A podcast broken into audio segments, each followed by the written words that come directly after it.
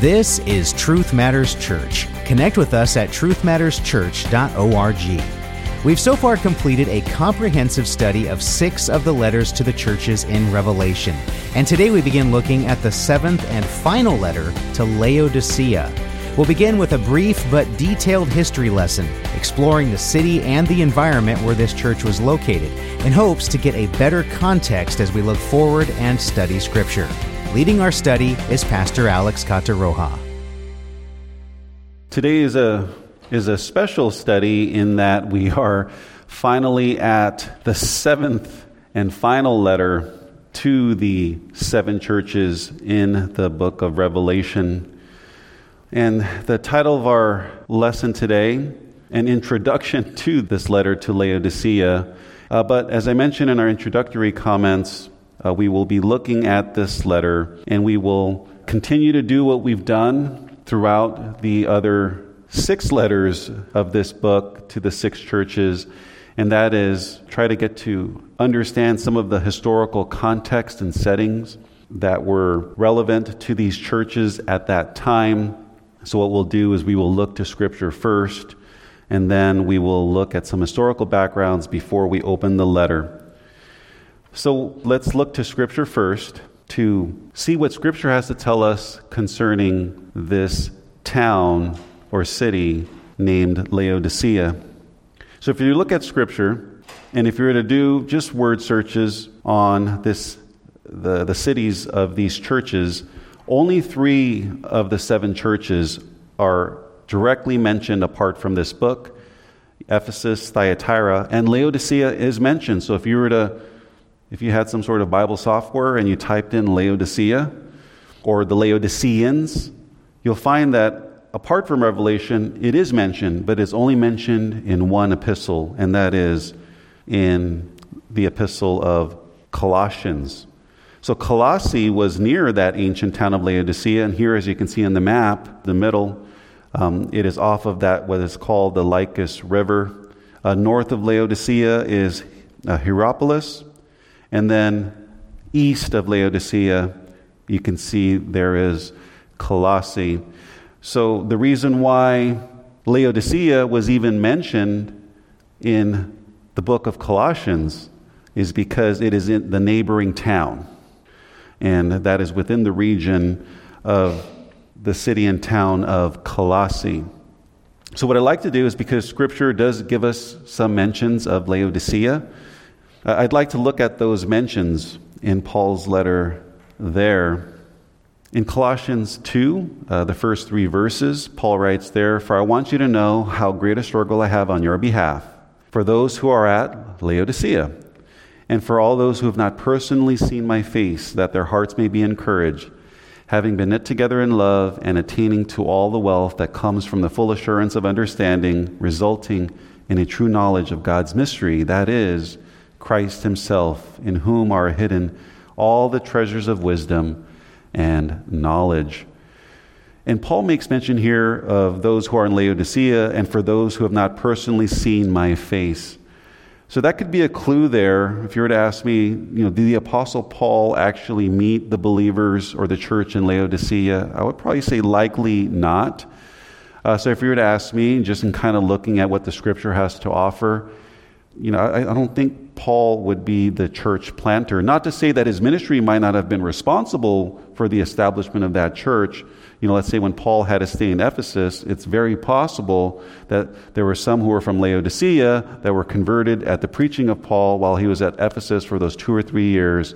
And then, you know, that message uh, got brought back to Laodicea and the believers there congregated and, and became a church. So Paul could have been, you know, responsible uh, but as far as being the actual church planner in Laodicea, because Paul makes mention there about not personally seeing his face, I would say probably not. But there's something uh, that we can glean off of this mention of Laodicea. You know, Paul mentions wealth, and he mentions treasures.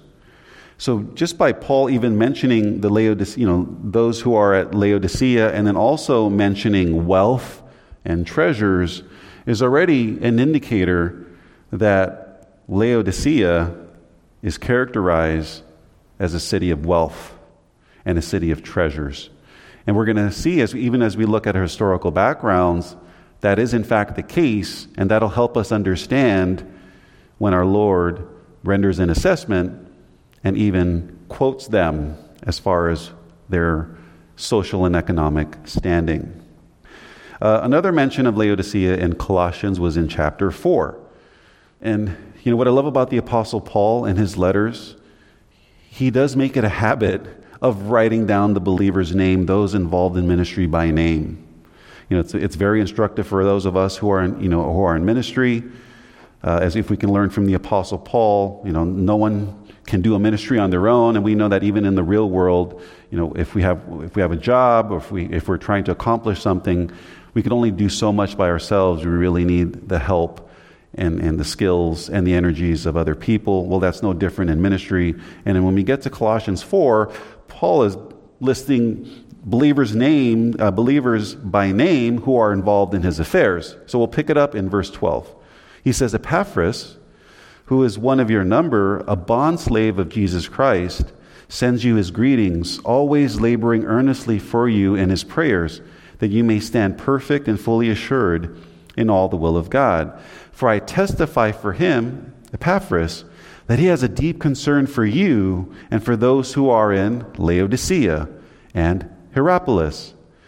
So Epaphras, who Paul mentions here by name, he was part of the church in Colossae. So Epaphras is from Colossae.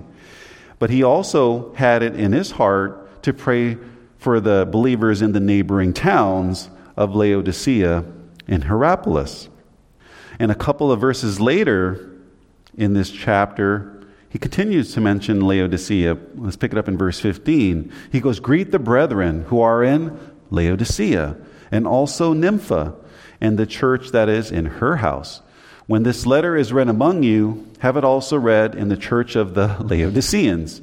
And for you, for your part, read my letter that is coming from Laodicea.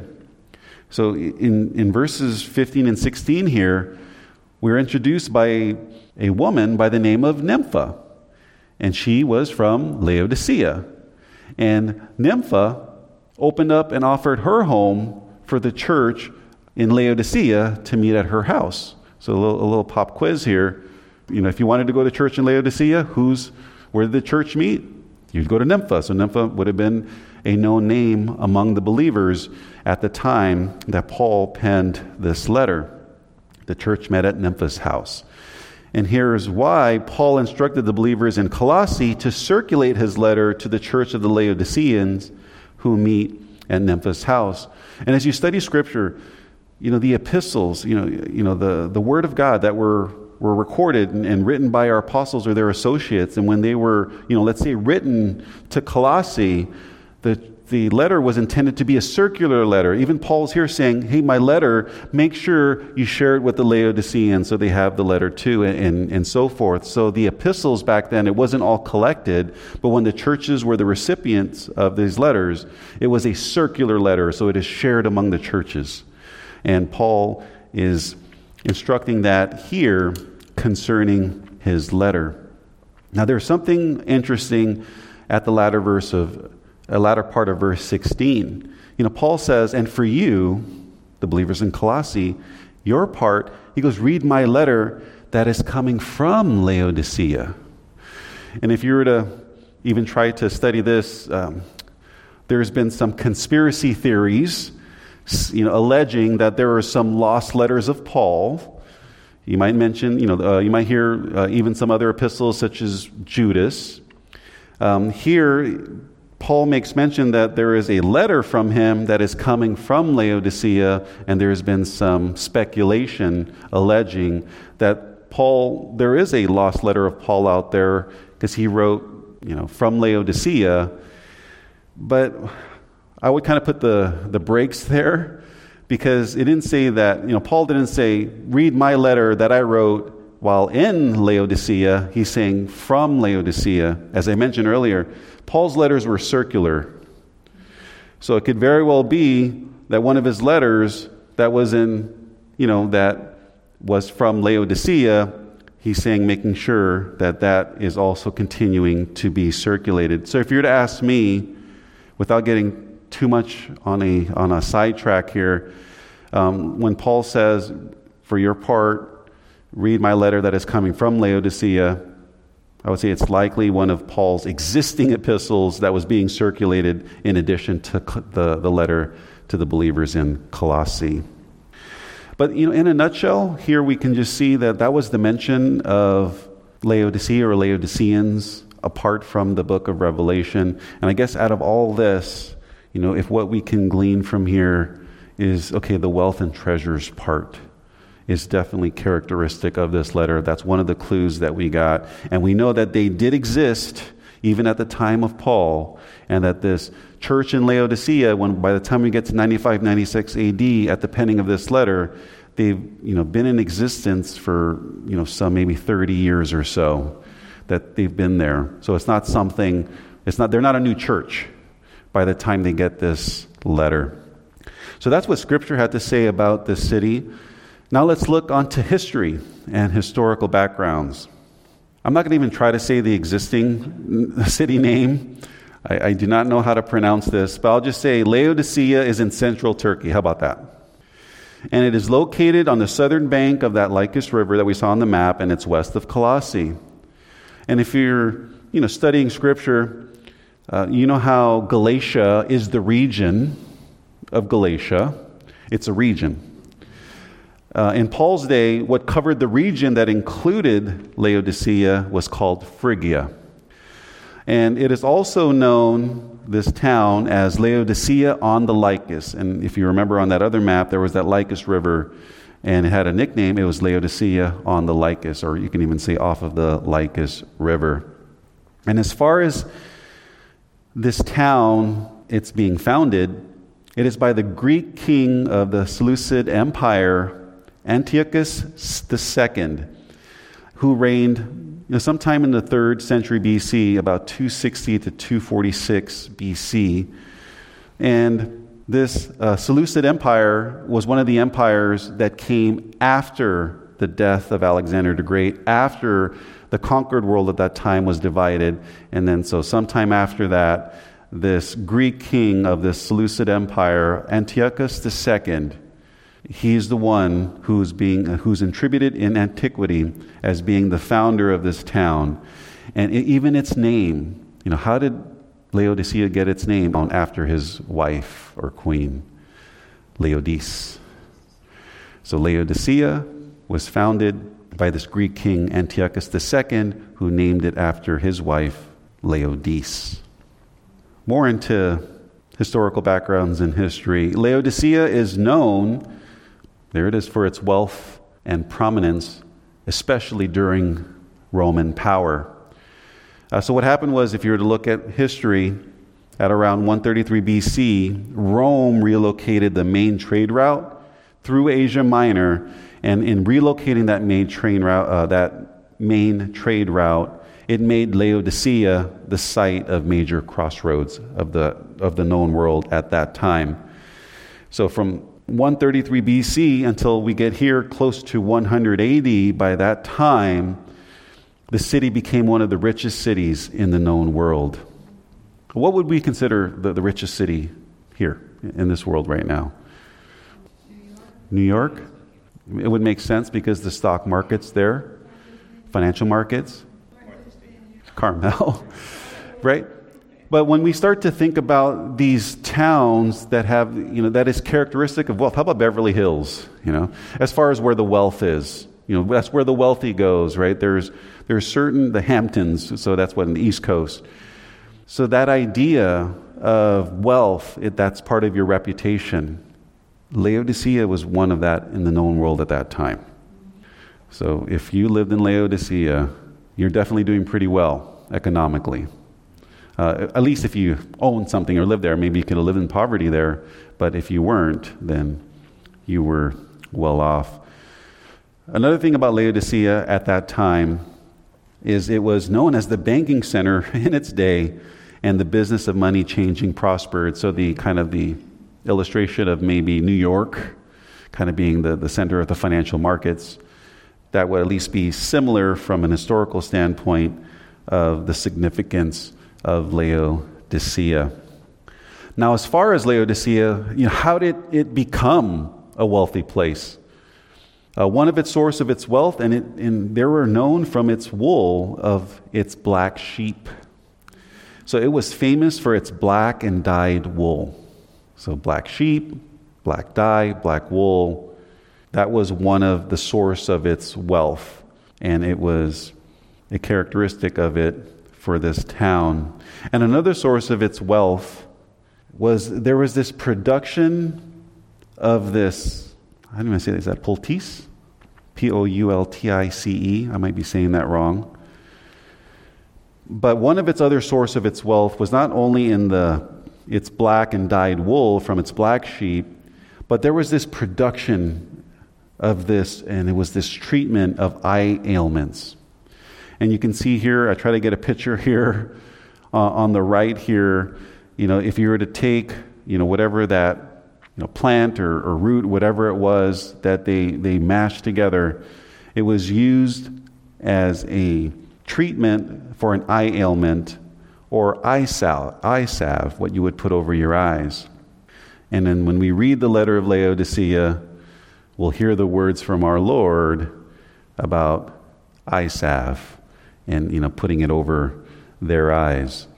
But you know, really, what we're learning when we're studying these letters is oftentimes when our Lord is talking to the believers in that town, He is picking up on characteristics of that town that its readers would know and understand on what He's talking about. And that is no different when it comes to the church in Laodicea.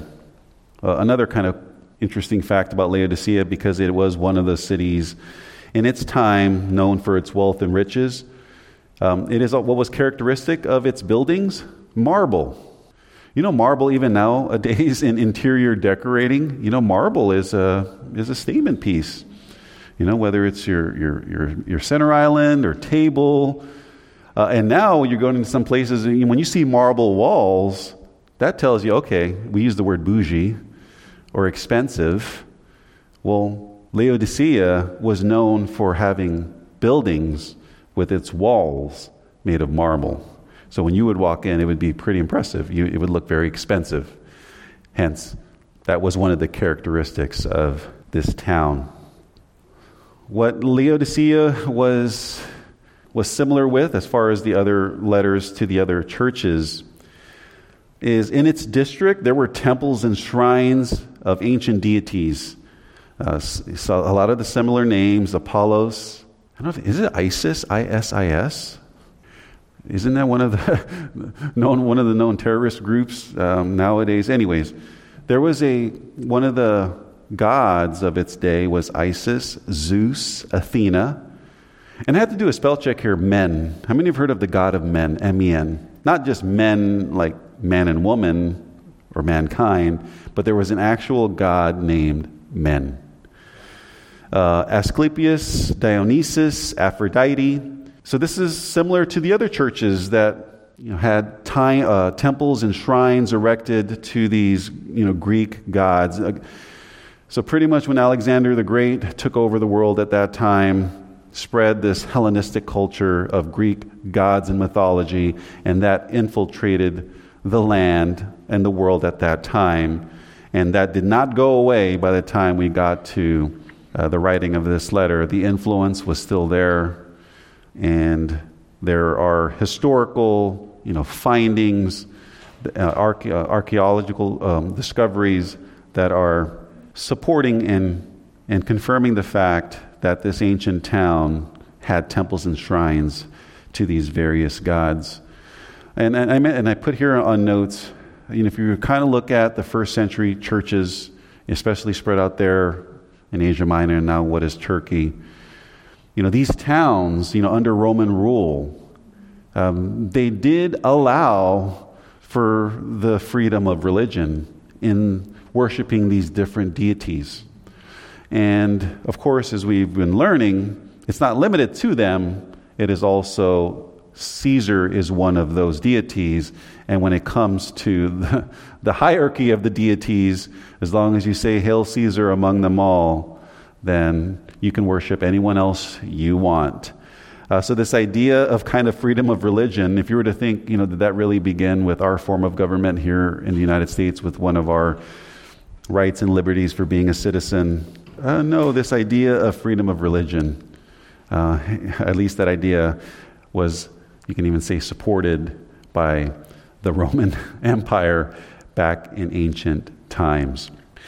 Um, more archaeological discoveries you know, if they're looking at these, this ancient city, they're even going further back from this first century church and are finding some archaeological, archaeological discoveries of more ancient cities of this town. So, what was it before Laodicea?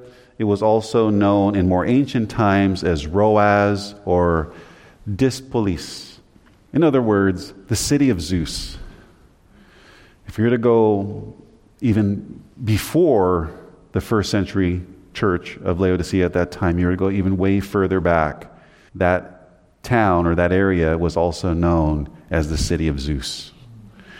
Hence, that influence and the worship of Zeus continued to remain even there. Now, historians also tell us that at around 81 AD, so this is about 15 years before the penning of this letter, there was an imperial temple dedicated to Domitian. And, and we've, we've learned this in past studies. You know, um, back then, you know, if a town, or if a town, or if, or even say, let's say, the emperor was going to offer the the erection of a statue for it to be worshipped, and it had to be in a certain town, that the towns, quote unquote, kind of had to bid for it to be given that right to be able to build that temple. Well, historians tell us that when it came to Domitian, Laodicea had a temple erected, in his honor. And in fact, uh, this temple not only had monument or statue erected to Domitian, but it also had gates uh, named Ephesus dedicated to Domitian. So, all that is to say, just like the other, similar with the other churches, this city and town also had influences of other deities and even the imperial cult. A little more into history. Does anyone love history yet? Yeah? It's all right, right? I'm starting to get comfortable with it too. You know, history was not my favorite subject. I mentioned, at least going on as uh, you know, growing, going through the education system. Uh, but when it comes to studying the Bible, we can't escape history because it is his story, and history is a reference point by which we see God work. Now, according to Josephus, Antiochus III the Great settled 2,000 Jewish families in Phrygia and Lydia after their Babylonian deportation. So, what Josephus's writings tell us is so, you know how you mentioned earlier there was Antiochus II who named this town after his wife Laodice? Well, Antiochus III uh, who was also called the Great. Uh, Josephus, in his writings, tell us that 2,000 Jewish families who were from their Babylonian deportation, they ultimately migrated in this area. So by the time we get to the penning of this letter, there's definitely Jews who have settled there from the Babylonian captivity, and there's a Jewish presence in Laodicea. And Josephus notes that the Jews were granted an exemption by the city magistrates in the worship of pagan deities. And we see this even when we, stu- when we read the Gospels. You know, the Jews were allowed, even, even let's say under you know, the Roman rule, and let's say even under the governor Pontius Pilate, they were allowed to continue to be Jews in their religion. Remember, they were kind of a freedom of religion. Uh, so Josephus notes that the Jews were granted an exemption in the worship of pagan deities by the city magistrates. So the Jews that were there, you know, continued to hold to their their Jewish ways, and they were able to uh, get that exemption to not have to worship pagan deities. Because even when you read just kind of the the history and and the the turmoil between the Jews and the Romans and Pontius. Uh, Pontius Pilate was, you know, part of that sometimes. When you look at history, you can see that when it comes to the Jews, they were definitely zealous and definitely, uh, you know, proud of their religion, and then anything that would potentially violate that can cause an uproar. But Josephus tells us that when we get to Laodicea, that the Jews were granted an exemption of the worship of pagan deities. Which means if the Jews settled there, it's also very likely that they too enjoyed the economic benefits of living in a rich city and town. Uh, a, little more about the historical backgrounds before we get to the letter. In Laodicea, by the time we get to the penning of this letter, it was a fully developed city. You know, it had a city council, it had public latrines, it had a gymnasium, a water distribution system, cemeteries, and uh, history tells us even a couple of theaters that can hold about 20,000. And it also had the largest stadium in Asia Minor at that time. Capacity is about 25,000, and that stadium was dedicated to the Roman Emperor Vespasian. And from what we can glean as far as the use of this large stadium in Asia Minor, that it was used for athletic games, uh, but also there's indications there some gladiator contests. So back then, the ancient stadiums, you know, when we see even the movie Gladiator or anything along those lines, yeah, there, there is some, there's some uh, history there that corroborates that that was in fact the case even here. Okay, we're going to get a little more interesting uh, kind of factoids when it comes to Laodicea. So during the Roman period, Laodicea was known for its medical schools, its textile houses, a complex water system, and that's alluded, as we'll see in this letter. And their school of medicine was connected to the temple of the god Men. Remember, I mentioned earlier there was an actual god named Men. Well, when it comes to Laodicea and their medical schools, it was connected to the temple. So if you're kind of like, you know, kind of following pharmacy uh, and, and, and, you know, medications and things like that, uh, at least here in this ancient world, this school of medicine was connected to the temple of this god men. When you get before the writing of this letter, let's say fourth or third century BC, there was a physician by the name of Herophilus of Chalcedon. And this physician, so we're, we're going way back, you know, maybe you know, a few hundred years before. There was this physician who conducted experiments on prisoners to advance medical science. You know, I know we might not think about that, but sometimes the advance of medical science has to come at the cost of experimenting on someone else. So I guess back then, what better to experiment than with prisoners? And that paved the way ultimately. So, beginning that fourth, third century experiments, you know, under physician Herophilus, even from there going forward, it paved the way for the understanding of the anatomy, especially of the eye. Hence, Laodicea, by the time we get to this letter, they were known for their medical school as it comes to the relation to the eye, and they're also known as part of that, their eye salve or eye medicine. And I think this is the last, last slide here on the historical context.